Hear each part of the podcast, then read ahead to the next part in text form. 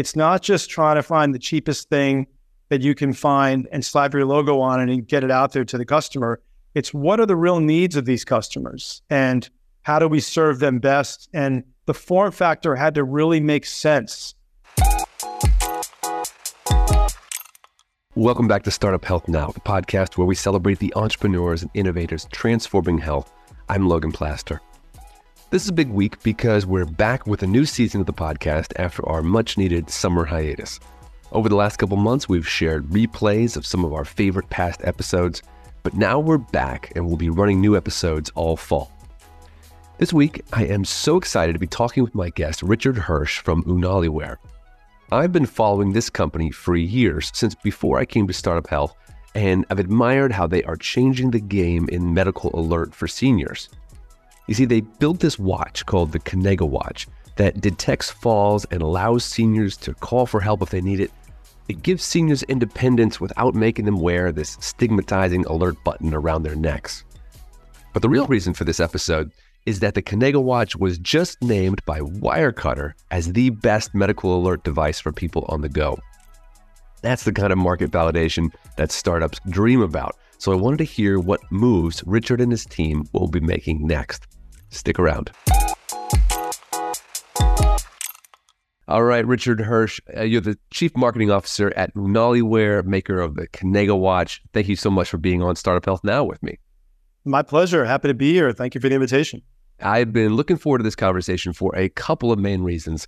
Uh, the first one is that I met your collaborator, Jean Anne Booth, many years ago at the ATA, the American Telemedicine Association and we were at the the roof of the Ace Hotel at a party, and she showed me this watch, and she told me how passionate she was for you know helping seniors have more independence. And so to see many year many years later to see the the, the news and the, the results of that passionate work is super exciting. So we'll get into kind of where you're at now and what those last few years have been. But that journey has been amazing. And then also just to the fact that you've had the kind of news recently that a lot of the startups that we work with at Startup Health would die for. And so we can talk through the strategies of how to make the most of that. But um, let's start with just level setting on uh, UnaliWear and the Kanega watch.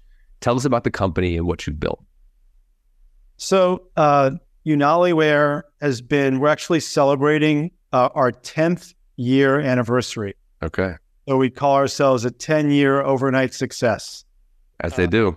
It took about five years for the watch itself to be built and commercialized. So we've been out there now for a number of years, thousands of wearers across the country. But, you know, we're still small compared to some of the bigger guys that make the traditional medical alert pendants. And so, you know, we're trying to basically have a, a bigger voice in this space. We're one of the few companies that are actually trying to drive innovation the space is really commoditized. Um, the, the form factor and the, the usages of these products is very much commoditized. Most of the products are imported from Asia, uh, you know, and and uh, if you ask one of the people in these companies, you know, you wanted to talk to their person who runs the engineering team, they'd probably give you a number for somebody in China. Uh, whereas our company is based in Austin, and we're an engineering company first a marketing company second, which gives us a lot more credibility. And so we built a product that tries to really address the pain points and the issues that seniors and other vulnerable populations experience when they're trying to basically look at a medical alert device that will meet their needs and not embarrass or stigmatize them. And we think we've basically figured out that model. And the New York Times review sort of gives us the endorsement that says we're actually moving in the right direction. Nice. We'll get into that in a section uh, in a in a se- uh, in a second. Um, let's talk about the medical alert market and when you started UnaliWear, kind of what was the status quo and what still is. You sort of alluded to that with the commoditization piece, but kind of make it personal for us. I mean, so I think the best way to make it personal is when we talk about Jean Anne's journey. I mean, she's the founder and CEO. She's a wonderful person to work with and work for.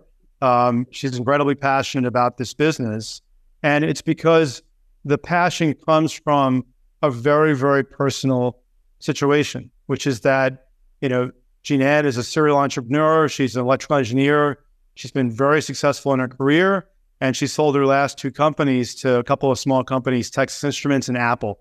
And so, um, and so she actually retired, and she was a dive master, training to be a dive master for scuba diving. Mm. And her mom entered the age where she needed one of these devices, and um, and the mother refused to wear the products that were on the market. And by the way, those products really haven't changed that much. It's still primarily something you wear around your neck uh, that's both stigmatizing and bulky. Uh, as a sidebar, you know, we, we like to tell a story about a gentleman who called us up one day to want to get the Kanega watch. And we asked him why. And he said, because I don't want to wear a garage door opener around my neck.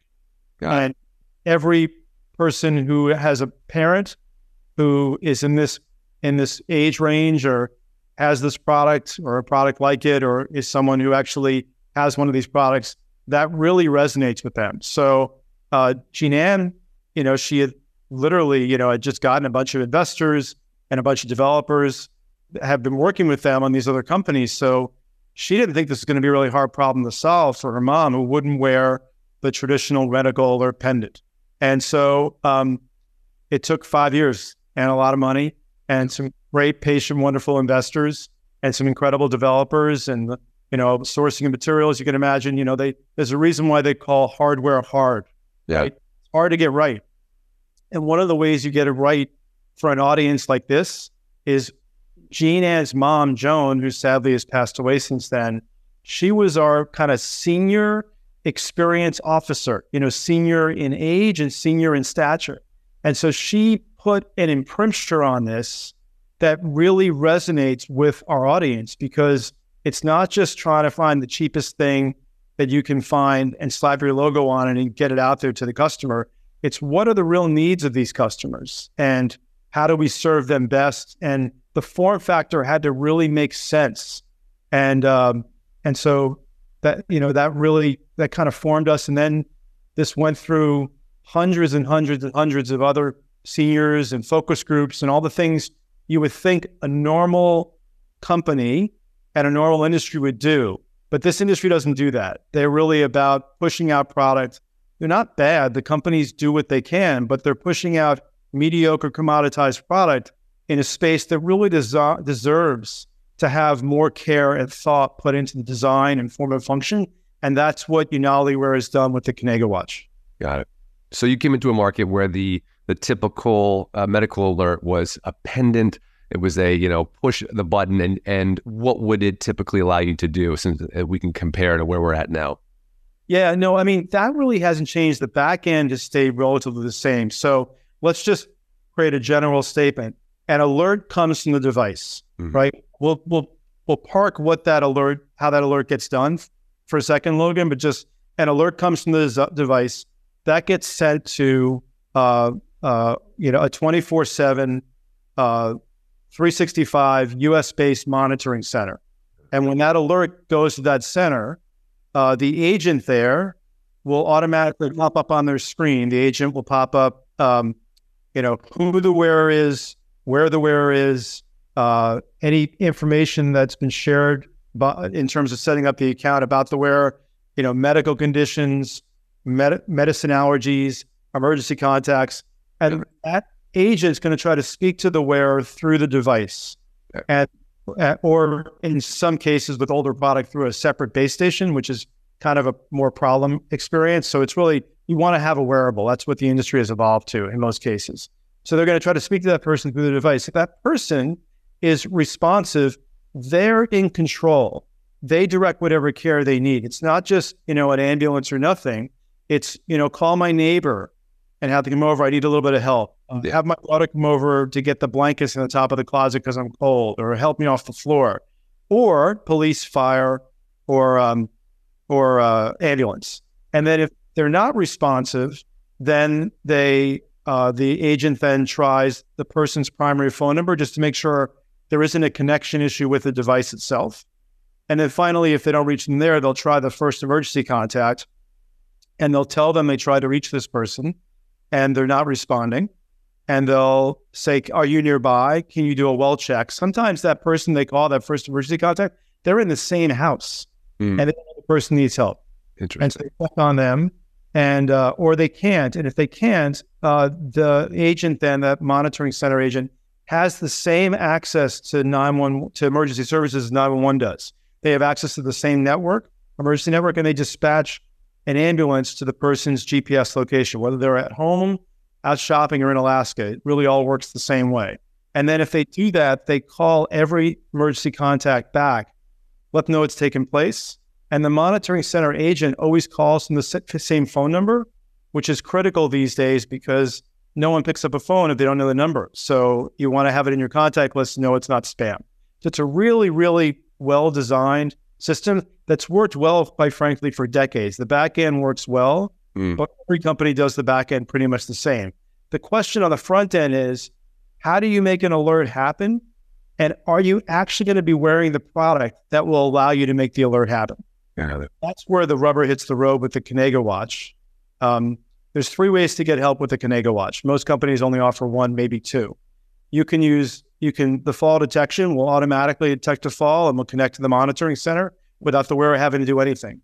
They can also push the side button of the watch, which is that crown uh, stem button, and that also connects to the monitoring center.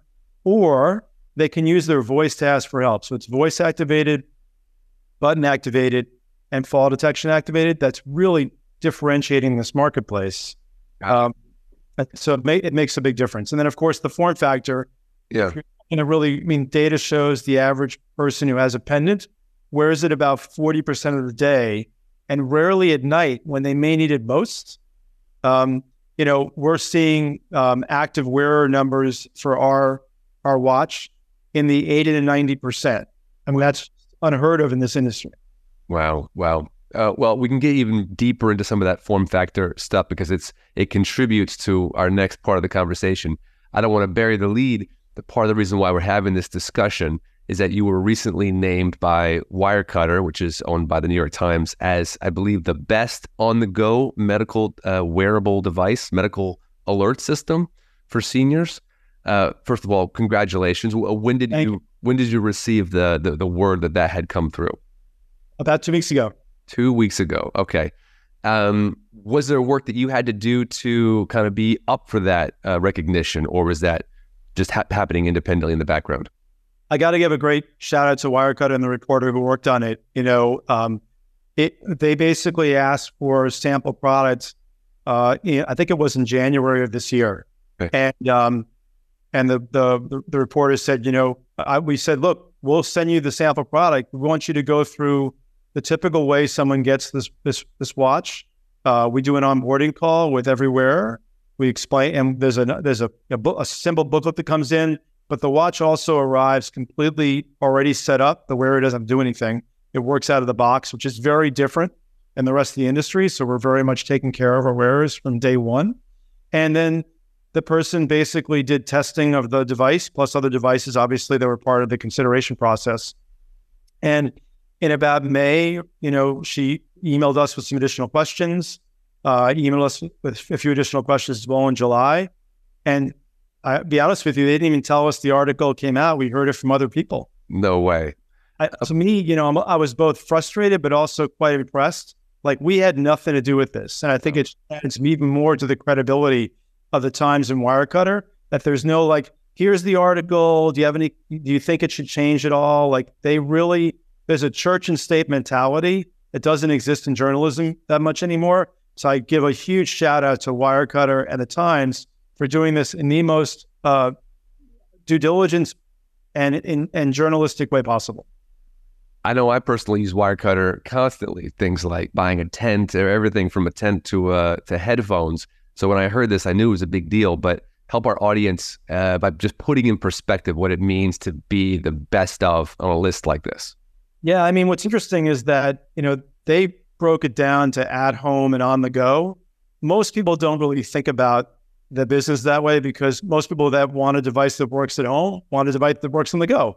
It's you know there's some people that are only at home, but our watch works perfectly fine at home as well. So we're we're really what's amazing is that we're the the best option out there for people that want to be able to use it anywhere, and that's really what's what's credible. And as, as you can imagine, you know, our site traffic spiked.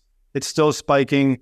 Call volume increased. Um, but also the percentage of orders that go directly through our website increased as well because the imprimatur of Wirecutter uh, gives people a sense of confidence that's different than really any of. We've got endorsements from PC Magazine, Forbes, the National Council on Aging, lots of other review sites, top 10, top five, caring.com. I go on and on, but and they're all great. And we are appreciate every last endorsement and thumbs up from every company and, and agency that we work with. But the Times and the Wire, Wirecutter, they're the top of the mountain. And we're just so happy to having been recognized. And, you know, it's one thing to be on a list of many things, but to be the only one they recommend after looking at everything on the market, that really speaks volumes to the innovation that we've actually brought to the marketplace. Yeah. Let's talk to the founders or any entrepreneurs listening, and uh, let's talk about just the steps that you took to make the most of this sort of announcement. It, it could have been something smaller, you know, but when you get news as a chief marketing officer, you got to think about, you know, how do I optimize this moment? Well, so I mean, I, I look at it as like the pebble in the pond. So I, you know, what's that first circle? And the first circle that we did is we sent out a breaking news email to all of our subscribers. You know, our subscriber base is now, it's still relatively small, but it's about 20,000. I mean, so it's, it's still a nice size. I mean, it's not 200,000, but like, it's almost, you know, it's almost like you think about when you get engaged, you know, who do you tell first? Yeah. Right. And so like that, that's our family. Right. So obviously we told our employees and and our investors. But I mean, just think about how that pebble in the pond just sort of emanates out. And so we went from really thinking more about making sure that everyone that, that was in our overall circle heard about it from us. Uh, we also shared it with all of our affiliate partners, you know, that uh, uh that just so that they're again, we wanted to make sure they heard about it from us first. And then you start to make changes to the website. We're still doing that, you know, adding info, you know, different points uh, that we can say about the article. I mean, the thing that's interesting about the Times article is that it's one thing to have been listed as best, you know, on the go medical alert device, but they also chose that because they said we were best for fall detection. And I want to park that for a second because that's a really important point. Mm. Uh, they want all they also said we were best for uh, emergency response, uh, best for GPS, and best for customer service. I mean, you can't. What else? Right. Uh, do, are you getting this device for? Than those yep. four things. Right. Right. Are you cared for when you have an issue? Are you cared for in an emergency? Will they find you where you are? And will it work when you fall? Mm. And so, like, I, I couldn't. Uh, we were just so blown away that they recognized all those things. And and so, I want to touch base on the fall detection. That's a really important point that I want to share with you. But beyond that, you know, now you know we we are just moving beyond the the two or three initial blips in the circle and going out from there. Obviously, we've added you know information in our brochure, any kind of communication materials that go out, um, and so we just keep you know simple things like you know adding it to the our our Facebook uh, header graphic, our LinkedIn header graphic. You know, just trying to think all the different touch points to make sure that that it's consistent. We also obviously did a blast on LinkedIn as well. So um, we're just we just wanted to make sure that the world in which we touch every day is aware of what we do and the people that are coming into our funnel and coming into our world now uh, that they know very clearly uh, that we have this designation and we're quite proud of it. Yeah. So this is a mountaintop sort of moment. The life of a startup is anything but all mountaintops. So help us understand kind of what the last five years have looked like. Just if you were to graph it out, um, you know, you said the thing about PC Magazine, et cetera, but you know, put this in perspective for us in terms of you know the struggle of the last five or seven years. I mean, again, I would just the, the simple tagline is hardware is hard, right? So you and and was and um, we're blessed because we have great engineers and we're small, so we can pivot. Hmm. So here, here's an example, right? So um, fall detection is really hard to get right, right? People think, oh, I just wanted to go off when I really fell and I need help. Well, that's literally impossible, right? So, and we have people that are wearers of the Kanega watch that are in their 50s and 60s and play competitive tennis. Ugh. This wearer is 103 and never leaves her home. So, how do you design something that's going to catch a fall and is accurate and uniformly sensitive to meet the needs of the 103 year old whose main activity is lifting the remote control to watch TV and the person who's doing overhead smashes. It's literally impossible. And so we were challenged by at one point was, you know, people either complain that the fall detection was not sensitive enough yeah. or complain that it was too sensitive. Sure. And, and so we were doing one thing we do do that other companies don't do is we're collecting real fall data every day on what a fall looks like on the wrist. Nobody else has this data. And so we're constantly pushing updates every month to two months or so, improving our fall detection algorithm to make it smarter and smarter. And nobody pays for that. It just gets pushed at, you know, four in the morning when they're asleep. Hmm.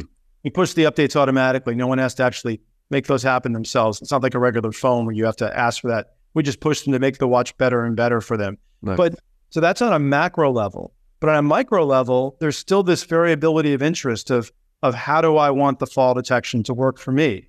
So our engineer has actually built out uh, the ability for us to actually our customer success team. We can tune the sensitivity of the fall detection to meet the needs of the wearer. That is mind blowing. And and Di- dial it up, dial it down. yeah, and so what's important is because yes, if you dial it down, you may miss certain falls that that you may have caught, but you also get fewer false alerts that you made that might annoy you. Mm. And so the important thing is you wear it. And it's funny because we hear from customers who call us and they say, "Well, I talked to other companies and I was going to get a pendant, but they said don't get the fall detection; it's going to go off too much, and you're going to return it." That's really if that's really their pitch, and it's because they have a static fall detection algorithm. And so if you sit down fast in the chair today and it goes off, it goes off that way every day. Imagine how annoying that is. So of course they're going to take it off. But if you have the ability for someone to call up, not to do it on, on themselves, not to do it on their watch, not to mess with a manual or or push a bunch of buttons on the on the watch to figure it out, just call us and say, I'd like it more sensitive or less sensitive. And we're like, okay, we're pushing the update to the watch now Wow. is that is revolutionary and it's really it's really you only get there when you're in the market long enough to start to understand what pain points you didn't fully solve when you launched the product in the first place. Yeah. So you said it's been 10 years. So so you needed some of that time. You needed to be in the market. You needed to to do those hard tests so that you would know what you know now. I remember Jean Anne talking to me about the interesting things you've done around the battery uh, so that it's more wearable at night. Could you tell me more about that?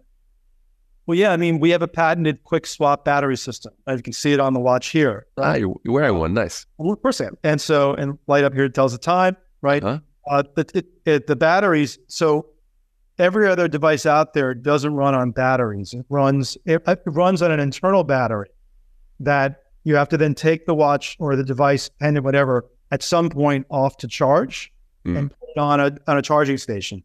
If you have a device that is a watch and that is an internal battery, you're taking that watch off, not our watch, other competitors off every 10 to 18 hours.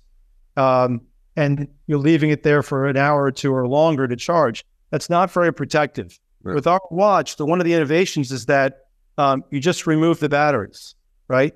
It's a quick swap battery system. Mm-hmm. Take them off, you put them in a charger that the watch comes with, not the charger, not for the watch, but for the batteries.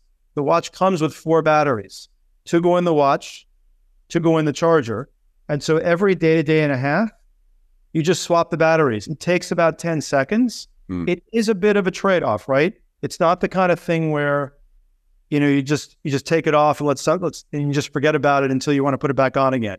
You do have to actively engage with the watch every day, day and a half. But for the 10 second trade-off, you never take it off to charge.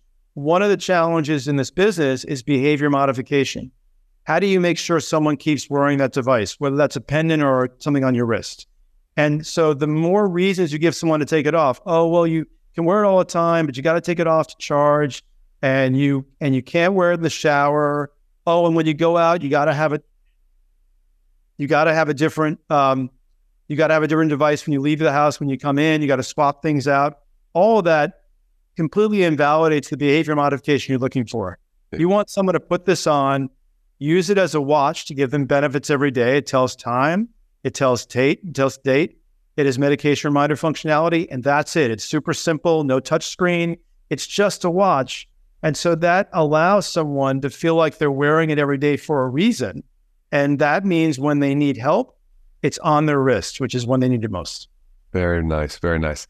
Um, well, that's pretty much our time, Richard. You know, I want to hear basically what's coming next. I know this is this sort of seminal piece of news, and yet you still have a big market to break into. You're still a relatively small player. So, what does it look like six months to a year from now? A lot more wearers. I mean, the, the data is pretty interesting. You know, you have um, about 8% of seniors currently have a medical alert device. And yet, Forbes did a study last year where they talked to 2,000 wearers of medical alert devices, all different types of devices, and asked them, you know, have these been helpful? 87% said that they that the device had either helped them in an emergency or helped to prevent an emergency from actually happening, like help prevent an escalation to an emergency.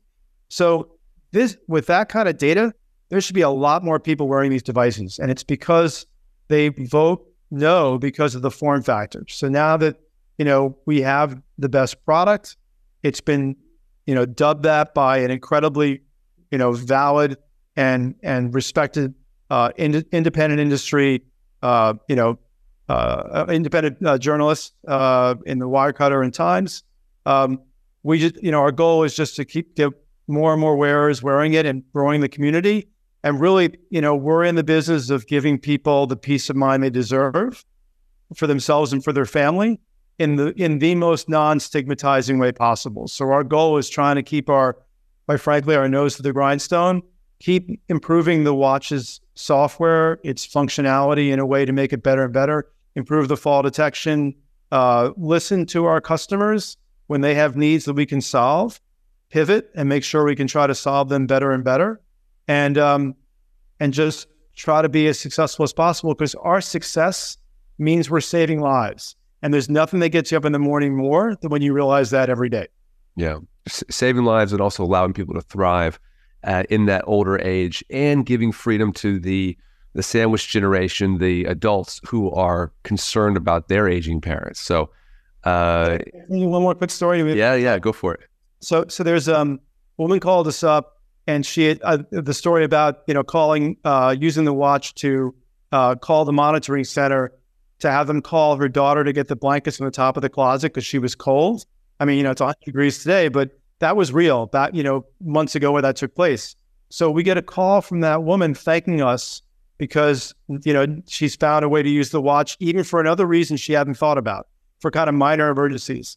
The next call they got was from the, the daughter who said, uh, I can now sleep at night because I know my mom is wearing this watch. Mm. And her, the woman, the, the, the wearer, a really tremendous amount of peace of mind We've given the daughter back sleep she never had before because she was always worried about her mom living by herself.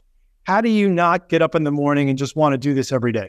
Yeah, it's hard to quantify the value of that. You're giving her the ability to think about her own family, do her job, all these ripple effects. Speaking of the the, the pebble in the water, Richard, thank you for uh, the time. Thank you for you know work collaborating with Jean Anne on this product and and really giving people independence very excited about this news, about this validation, and I hope that um, that more people hear about it and um, and go out and and pick it up because it is going to do a lot of good. So, Richard, thank you. We'll be keeping tabs going forward. Well, thank you for your time and, and for inviting me. I really appreciate it. All right, take care. Be well. Thanks for listening to Startup Health Now. We'll be back again with another episode next week.